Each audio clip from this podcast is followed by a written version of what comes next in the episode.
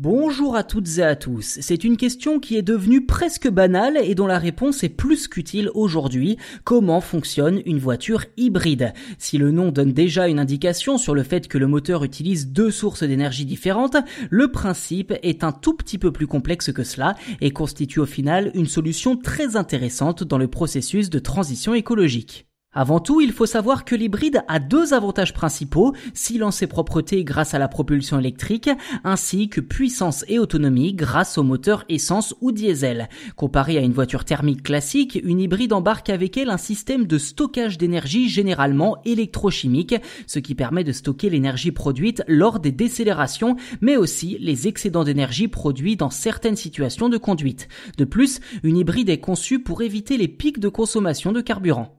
Ceci dit, il existe plusieurs formes d'hybrides. Tout d'abord, la micro-hybridation qui permet simplement d'assurer l'alimentation du tableau de bord et du système électrique à la place du moteur thermique. Son bénéfice, une réduction de la consommation d'environ 5%.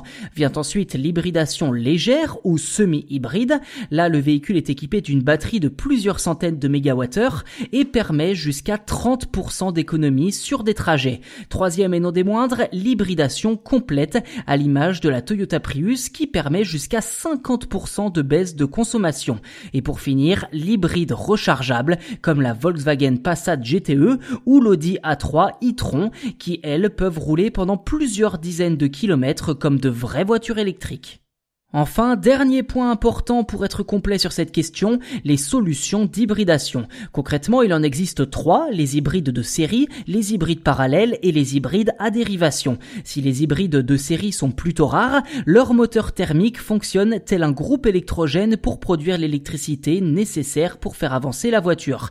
Les hybrides parallèles, bien plus courantes, proposent deux moteurs distincts, un électrique et un thermique, capables tous les deux de faire avancer la voiture. Et enfin, l'hybride à dérivation qui est une combinaison des deux solutions précédentes avec une propulsion 100% soutenue par un moteur thermique pour recharger la batterie ou bien alimenter directement le moteur électrique.